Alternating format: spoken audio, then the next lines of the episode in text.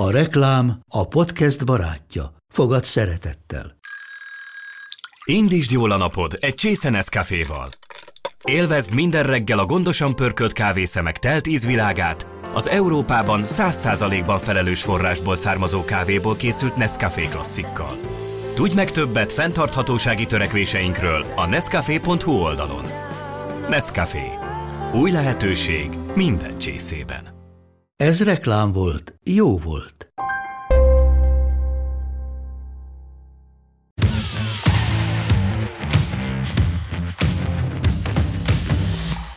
Sziasztok! Nem tudom, hogy melyikőtök emlékszik a Megöntözött Öntöző című filmre. Oké, okay, senki nem élt akkor még, ez egy 130 éves alkotás nagyjából a Lumière testvérek filmje, de ez az önmagával valamit csináló valami. Nem kell olyan messzire menni, most a múltban sem kell olyan messzire menni, ott van az önmagát kinyomtató nyomtató, ugye a 3D nyomtató, ami 3D nyomtatót nyomtat. Kicsit szkeptikus vagyok, mert én még nem láttam olyan nyomtatót, ami ne hiba üzenetet küldött volna még a szöveg előtt. Nem tudom, hogy ti hogy vagytok ezzel. De hogy Ma már az automatizált világ nincs azért annyira messze, az önmagát létrehozó önmaga. Ott vannak például az önvezető autók, amik most az kérdés, hogy ez mennyire fikció és mennyire valóság, de egyesek szerint egyre inkább valósággá válik. Megjegyzem, hogy akkor veszekednie is kéne az autónak. Tehát, hogy teljes legyen a csomag, akkor kérdezze meg tőlem, hogy, vagy én tőle, hogy miért ott fordult le, kirakta be a szalámi szendvicseket, miért ezt a számot hallgatjuk. Tehát akkor legyen teljes a csomag, én nagyon szívesen veszekedek. De hogy hol készülnek ezek az önvezető autók? Hol készül az önmagát kinyomtató nyomtató? Hogyan néz ki az ipar? Hogyan néz ki a jövő ipara? Hogyan kell elképzelni a gyárakat? Létezik még az a kép, hogy futószalag mellett állnak olajos homlokú emberek, akik, hogyha nem teljesítik a százalékot, akkor utána büntetésben részesülnek, vagy kevesebb pénzt visznek haza? Erről fogunk beszélni, hogy a mesterséges intelligencia például hogyan épül bele a jövő iparába. Aki ebben a segítségünkre lesz, a Bosch innovációs ökoszisztéma vezetője, aki egyébként a fiatal egyetemistákat is föl szokta karolni, úgyhogy nagyon figyeljetek. Várom szeretettel a színpadon Pócsa Mátyást.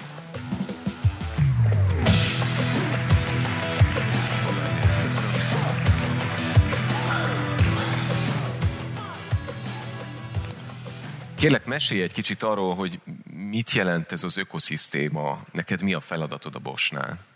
Először is üdvözlök mindenkit, nagyon örülök, hogy ilyen sokan eljöttetek, és nagyon örülök, hogy itt lehetek ma. A világban a technológiai komplexitás az rohamosan nő, és ehhez a komplex kihívásokhoz egy nagyon széleskörű kompetenciái kompetencia csomagra van szükségünk ahhoz, hogy, hogy megoldjuk ezeket a problémákat. Éppen ezért mi a Bosnál csapatban gondolkodunk. Ebben a csapatban benne vannak a fejlesztési központunk, illetve a magyarországi gyáraink mellett, például a startupok, a kis- és középvállalkozások, a nagyobb ipari szereplők, egyetemek, kutatóintézetek, illetve a releváns kormányzati szereplők is.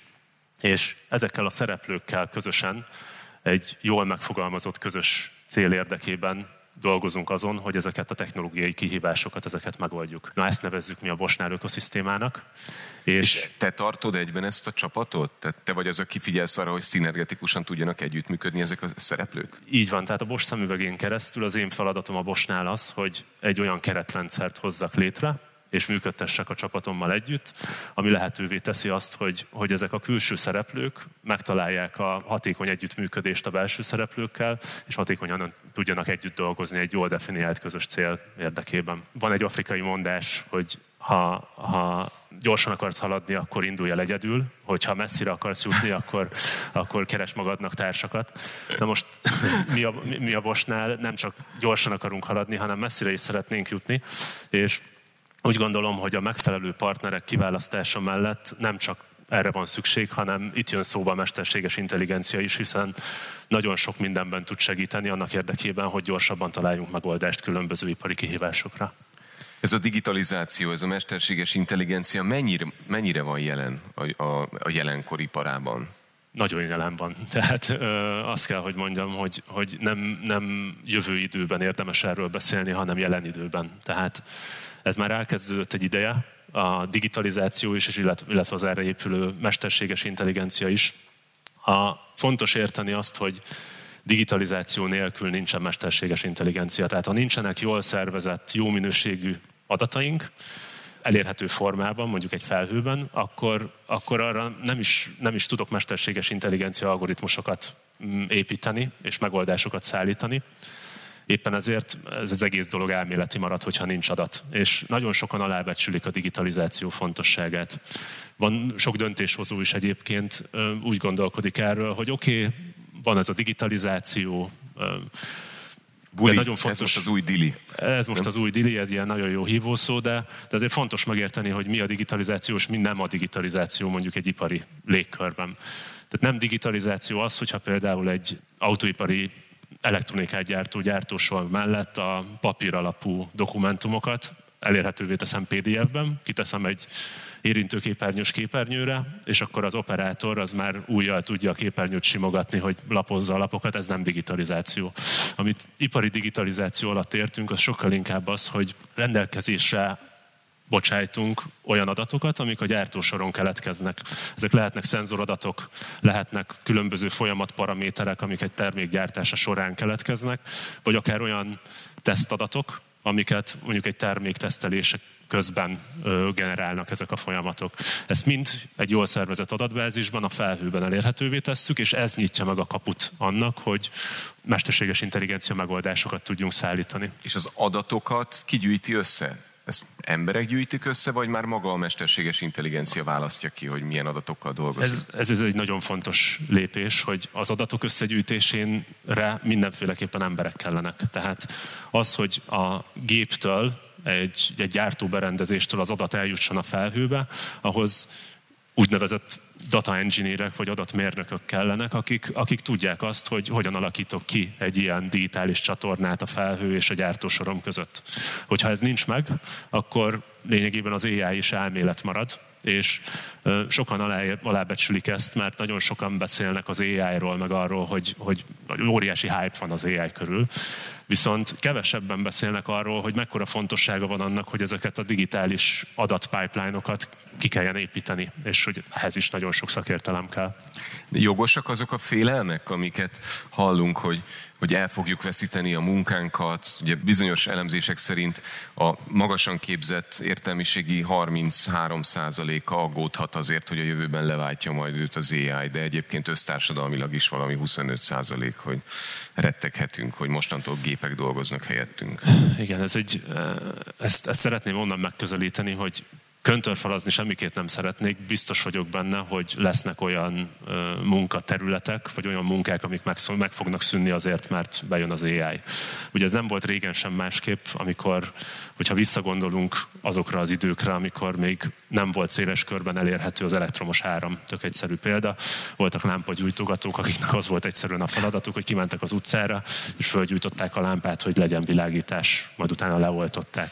De most az elektromos áram bevezetésével ezek a munkák megszűntek, de gondoljatok bele abba, hogy egy időben mennyi új munkahely jött létre és keletkezett, mennyi új szakma jött létre azáltal, hogy bevezették az elektromos áramot. És hogyha megnézzük ezt a balanszt, akkor Nyilván ez időben egy picit eltolódott, de biztos vagyok benne, hogy sokkal több munkahely jött létre, csak más munkahelyek, mint amik megszűntek. Az AI-ra visszatérve, úgy gondolom, hogy amellett, hogy megszűnnek munkahelyek, nagyon sok esetben támogatóan fog fellépni az AI a jövőben, tehát a meglévő munkahelyeket és a meglévő munkatartalmakat fogja tudni nagyon hatékonyan támogatni. És elképzelhető, hogy új munkahelyeket is teremthet maga az ai a működése? E, ez már teremt is. Tehát, hogyha megnézzük az elmúlt években, olyan új szakmák jöttek létre, amikkel, amikről 5-10 évvel ezelőtt nem is hallottunk. Tehát különböző adattudósok, adatmérnökök, ezek ezek olyan, olyan szegmentálódó munkakörök, amik, amikről korábban nem nagyon hallottunk, és sokan még ma sem tudják, hogy mit jelent, és hajlamosak összekeverni a dolgokat. És elképzelhető egy olyan jövő, amikor az algoritmus maga meg tudja ezt oldani majd? Tehát amikor már egyáltalán nem lesz szükség humán erőforrásra? Úgy gondolom, hogy, hogy általánosságban ö, nehéz arról beszélni, vagy nem reális az, hogy megszűnjön a megszűnjön mindenkinek a munkája, és minden automatizált legyen. Most, hogyha egy gyártási környezetben nézem ezt a, az egészet, akkor hadd mondjak egy példát arra, hogy, hogy a digitalizáció és az erre épülő AI hogyan teremt értéket, és ebből talán jobban meg lehet érteni azt, hogy miért nem kell félni attól, hogy megszűnik a munkahely. Mi a Bosnál többek között autoelektronikát is gyártunk, és például Németországban, a Dresdai gyárunkban különböző szenzorokat gyártunk, amiket autóiparban is felhasználunk. De egy nemzetközi gyártási hálózatban dolgozunk, ami azt jelenti, hogy ez a szenzor, ez el, elkerül Malajziába, Németországból, ott kap egy ilyen műanyag tokozást, és utána bekerül a 60 gyárunkba, ahol beépül egy, egy vezérlőbe. Most fontos tudni azt, hogy ez a, ennek, a, ennek a kis szenzornak az értéke Dresdában még 20 cent, Malajziában 50 cent, 60-ban meg, amikor beépül a vezér, vezérlőbe több más elektronikával együtt, akkor már 50 euró nagyságrendileg. Na most egyáltalán nem mindegy, hogy ezeket a szenzorokat a gyártási folyamatunk melyik fázisában dobjuk ki, hogyha rosszul működnek. 20 centet dobunk, 50 centet vagy 50 eurót. És itt jön be a mesterséges intelligencia és a digitalizáció fontossága, tehát volt egy projektünk, körülbelül két éven keresztül dolgoztak rajta a mérnökök, amiben összehangolták a három nemzetközi gyárnak az adathalmazát, tehát tulajdonképpen a felhőben elérhetővé tettek minden olyan adatot, ami a szenzor gyártásához, vagy a késztermék gyártásához kapcsolódott, és ez nyitotta meg az utat egy olyan irányba, hogy az adatok között összefüggéseket tudtunk keresni. Tehát meg tudtuk nézni azt, hogy a 64 árunkban a késztermékek, az, hogyha kiesnek, az milyen összefüggésben van mondjuk a malajziai gyárban a fröccsentési folyamatunknak a hőmérséklet adataival. Ez sehogy másképp nem jöhet létre, csak mesterséges intelligenciával, hiszen több milliárd adatpontról van szó. És mivel ezt észrevettük és láttuk, ezért megnyílt az út abba az irányba, hogy folyamatot fejleszünk, tehát beállítsuk úgy ezeket a folyamatlimiteket, hogy ne legyen kieső, illetve meg tudunk hozni egy olyan gazdasági döntést, hogy 50 centes alkatrészeket selejtezünk, mert előre tudjuk jelezni az AI segítségével, hogy mi az, ami később ki fog esni, és 50 centet selejtezünk 50 euró helyett. Na most ebben a kontextusban egyetlen munkahely sem szűnt meg, a mérnökök munkája vált ö, sokkal hatékonyabbá, a gyártási folyamat vált sokkal hatékonyabbá, illetve több új munkahely jött létre, mivel ezt az óriási adatmennyiséget kezelni is kellett, és ez másfél év munkája volt egy nemzetközi csapatnak. És ezt én, mint vásárló, ez számomra milyen előnyökben jelentkezik? Tehát azt értem, hogy ti gazdaságosabban tudtok termelni, gyorsabban tudtok termelni, kevesebb selejtet termeltek, de nekem ez miért jó? Ha az ipari példánál maradunk, akkor hatással van nyilván a költségekre, hatással van arra, hogy milyen hatékonyan gyártok, mennyi selejtet gyártok, ez nyilván beépül a termék árba, és a nap végén ugye van egy ipari verseny is, tehát minél hatékonyabban, minél olcsóbban akarunk ilyen eszközöket előállítani, tehát a nap végén a felhasználó szélesebb körben tudják elérni alacsonyabb áron ugyanazt a terméket, tehát lehet egy ilyen hatása is. De hadd mondjak egy másik példát, ami, ami talán egy picit közelebb áll a mindennapi felhasználáshoz és az AI-hoz kapcsolódik. 13 éve dolgozom a Bosnál, és általában egy baráti társaságban, hogyha nem ismernek és megkérdezik, hogy oké, okay, hol dolgozom, azt mondom, hogy a Bosnál, és akkor néha felcsillannak a szemek, hogy hát akkor te mosógépekkel foglalkozol. Na most a mosógépekhez nem értek. De mosogatógépek kapcsolatban lenne majd kérdésem, hogyha lehet. Oké, okay, nem tudok kedvezményt. szóval nem értek a mosógépekhez, be kell vallanom. Tulajdonképpen évek óta úgy mosok, hogy a 30 perces programot választom ki, tök mindegy, hogy tél van, nyár van, színes ruhát mosok, vagy fehér ruhát mosok, beteszem, 30 perc múlva meg ott van az eredmény, ami nem, nem mindig jó. Na most hogyan, hogyan tudom ezt egy picit lefordítani AI-ra? Ugye a, a mosógép az, az, egy, az egy nagyon jól leírható és nagyon jól körülhatárolható fizikai rendszer, fizikai törvényszerűségekkel és modellekkel le lehet írni, hogy hogyan működik. Kiválasztom a 30 perces programot, elkezdődik a mosás, adagolja a tisztítószert meg az öblítőt, amit beletettem, centrifugál valamilyen sebességgel, öblít, aztán kijön valami. Na most, hogyha lehetőségünk lenne arra, hogy ezt adatokkal tovább gazdagítsuk ezt a mozási folyamatos, és ötvözzük ezt a fizikai modellt egy, egy AI modellel, akkor például meg tudjuk mondani neki, hogy milyen súlyú a ruha, ami benne van, milyen foltok vannak rajta, meg tudjuk mondani azt, hogy mennyi mosószert tettem bele. Tehát ezek olyan paraméterek, amikre jelenleg nincs lehetőség, hogy, hogy, hogy nem tudjuk optimalizálni ezt a folyamatot, de az AI segítségével ez a mosógép saját magának a beállított programot úgy tudja optimalizálni, hogy az a végeredmény az tiszta ruha legyen, tud vizen spórolni, tud a, a mosószeren spórolni, és a nap végén a károsanyag kibocsátást, vagy a mosási folyamatra vonatkozó CO2 lábnyomot is tudja csökkenteni. Tehát nagyon sok lehetőség van például a, a mindennapi felhasználásban is. Tegye föl a kezét az, akinek Apple vagy Samsung telefonja van. Hát, ha jól látom, akkor viszonylag olyan Mindenki. 90, 90 százalék. Akinek nem, az szerintem most szégyenében elkullog, mert... nem kell, nem az iOS Android vitát akarom elindítani, hanem nagy, nagy valószínűséggel ezekben a telefonokban egy Bosch chip működik. És egy, egy kb. 3x3 mm-es szenzor, ami azért felel többek között, hogyha elfordítjátok a telefont, akkor elforduljon a képernyő is. Na most ez a szenzor nagyon sok olyan funkciót is el tud látni egy telefonban, ami, ami már mesterséges intelligenciával támogatva működik. Tehát a legújabb generációs ö, szenzorainkban már ott működik a 3x3 mm-es chipben a mesterséges intelligencia, ami mondjuk lehetővé teszi azt, hogy megkülön, meg tudja különböztetni a telefon azt, hogy most éppen futok, éppen ülök, vagy éppen úszom. Tehát a mozgásformák között a szenzor adataiból már okos módon meg tudja különböztetni ezt. Tehát ez egy hétköznapi felhasználás, amit nem is tudunk, hiszen viszonylag ritkán szedjük szét a telefonunkat. Most lehet, hogy egy kicsit olyan leszek, mint az ősember, aki fél a tűztől, de hogy, hogy hogyan kell elképzelni, tehát mindig mondjuk, hogy mesterséges intelligencia, és kicsit úgy képzelem el, mint a Jim a csodalámpában. De gyakorlatban hogy kell elképzelni, tehát hogy fér el a mesterséges intelligencia arra a kis pici csípre? Tehát hogy, hogy működik? Tehát azt mondod mindig, hogy adatok halmaza, adatok halmazának elemzése, de hogy ez gyakorlatilag hogy működik?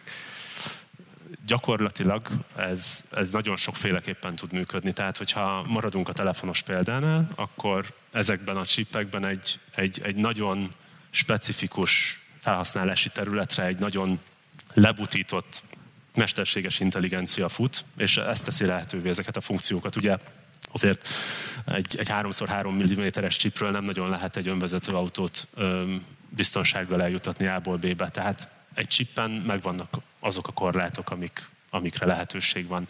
Egészen másképp néz ki ez egy önvezető autóban, ahol egy szuper számítógép van tulajdonképpen a csomagtartóban, ami az összegyűjtött összes szenzor és vezérlő adatból, illetve a kamerák adataiból képes arra, hogy eljuttasson egy, egy járművet A-ból B-be.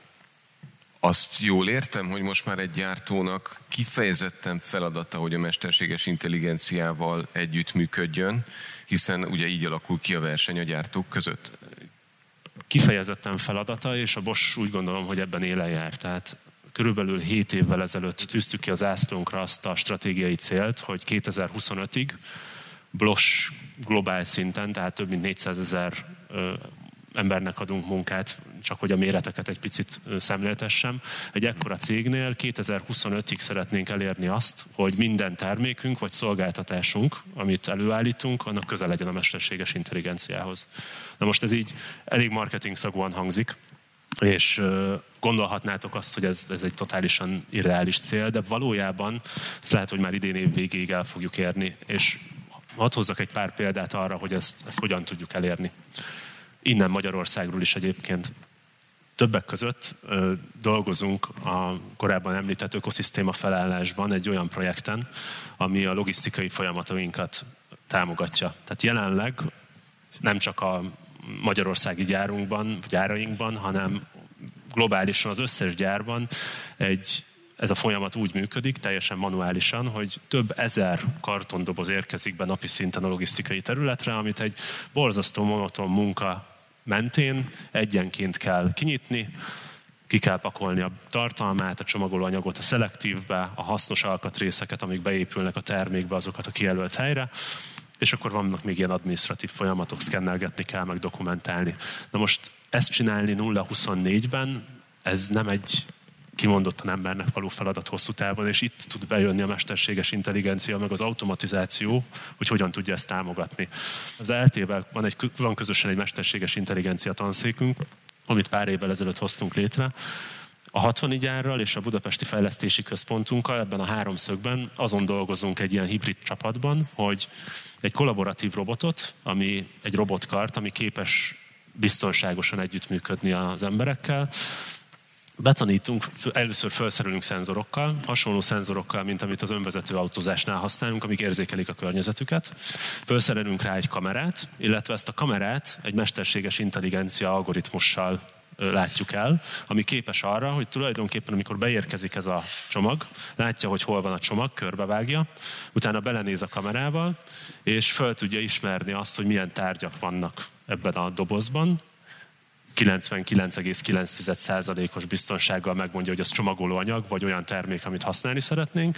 A robotkar megfogja, elteszi a, a szelektívbe, és azt az elektronikai terméket, ami meg szeretnénk felhasználni, azt meg kiteszi a kijelölt helyre, ami emberi beavatkozás nélkül utána eljut a felhasználási területre a gyártósoron. Tehát ez egy olyan, olyan példa, ami, példa, ami a logisztikában segít sokat. Ugye, hogy milyen az emberi természet, tehát azért elő-elő fordul, hogy az ember belenéz ilyenkor a csomagba, és akkor eszébe jut, hogy inkább azt írom a papírra, hogy selejtén, meg ezt eladom. Tehát ez elképzelhető, hogy a, ami nekem nem, de hogy másoknak hallottam, tehát hogy elképzelhető, hogy a mesterséges intelligencia is eljut oda, hogy önálló gonosz döntéseket hozzon, vagy hibázzon?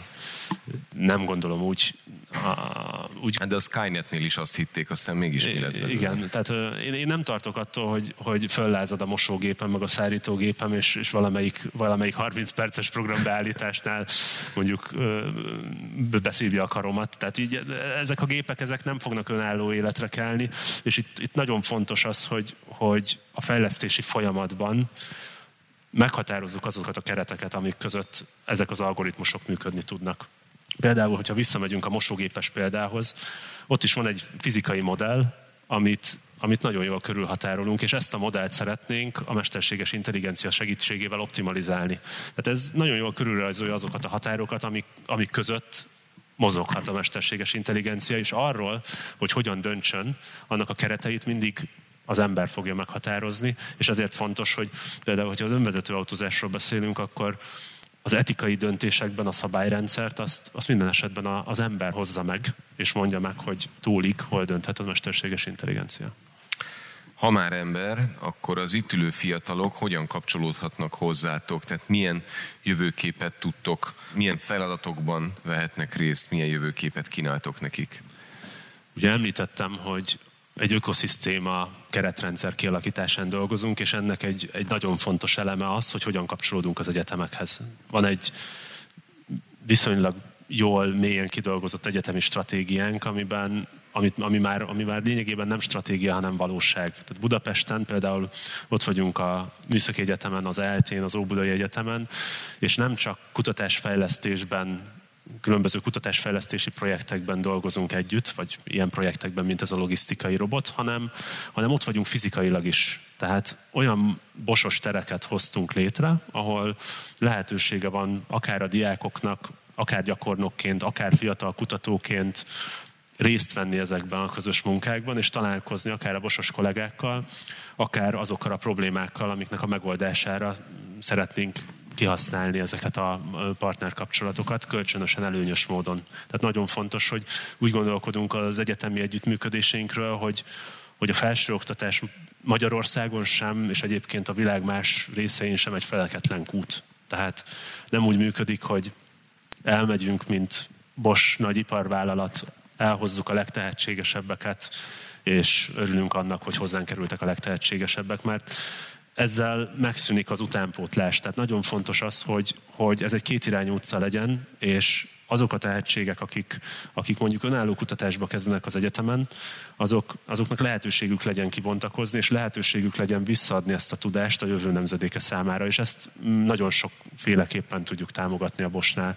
Támogatunk PhD programokat, tehát hogyha valaki a BSC és MSC-s tanulmányai után úgy dönt, hogy ő szívesen maradna az egyetemen és kutatna, akkor ezt mind anyagilag is tudjuk támogatni, illetve szakmai mentorprogramokon keresztül is.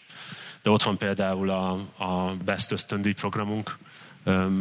A Best Ösztöndíj program úgy gondolom, hogy jelenleg Magyarországon az egyik legjobb ösztöndíj program ilyen területen, és csak azért adunk ezer eurót a legtehetségesebbeknek, hogy az MSC-s tanulmányaik alatt nem menjenek el máshova dolgozni. Nem menjenek el pizzát kiszállítani. Én ezt, nem ezt el... most megígérem, hogy nem megyek el sehova. Tök jó, gyere hozzánk dolgozni. Tehát nem, nem kell elmenni, mert nyilván azzal, azzal, hogy az ember elmegy valami mást csinálni, valami egészen mást, mint az érdeklődési köre, azzal nem tud kibontakozni ezen a ezen, ezen az érdeklődési területen, és ezt szeretnénk támogatni, nem csak pénzzel, hanem olyan mentorokkal is, akik, akik segítik ennek a témának a kibontását, és mindössze annyit kérünk cserébe, hogy egy nagyon jó minőségű TDK dolgozatot tegyen le az illető az asztalra, és nem csak akkor sikeres ez az ösztöndíj program a mi szemüvegünkön keresztül, hogyha utána hozzánk jön dolgozni az illető, hanem akkor is legalább olyan sikeres, vagy még sikeresebb, ha mondjuk elkezd egy doktori munkát az egyik egyetemen, egy olyan témában, ami releváns a Bosch számára és az ipar számára is. Hát aki kedvet kapott, akkor az gondolkodjon el ezen. Én nagyon szépen köszönöm. Nagy tapsot Pócsa Mátyásnak. Köszönöm szépen!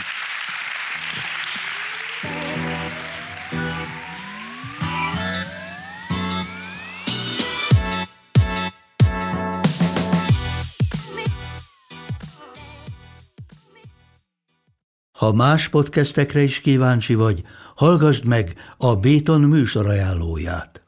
El tudod képzelni, hogy a podcastet, amit éppen most hallgattál, fél év múlva már a mesterséges intelligencia generálja? Mi sem. De ha érdekel, eljötte már a gépek lázadása. Hallgass bele az Embertelen podcastbe. Orsós Lajos vagyok, a műsor házigazdája. Egyelőre még élőben. Egyelőre. Fedezzük fel együtt, hogyan ismerkedik, randizik, mesél és vitatkozik Betty és Péter, két teljesen mesterséges intelligencia. Lajos, a podcast címét mond még egyszer, Léci. Oké. Okay. Embertelen podcast. A műsor a Béton partnere.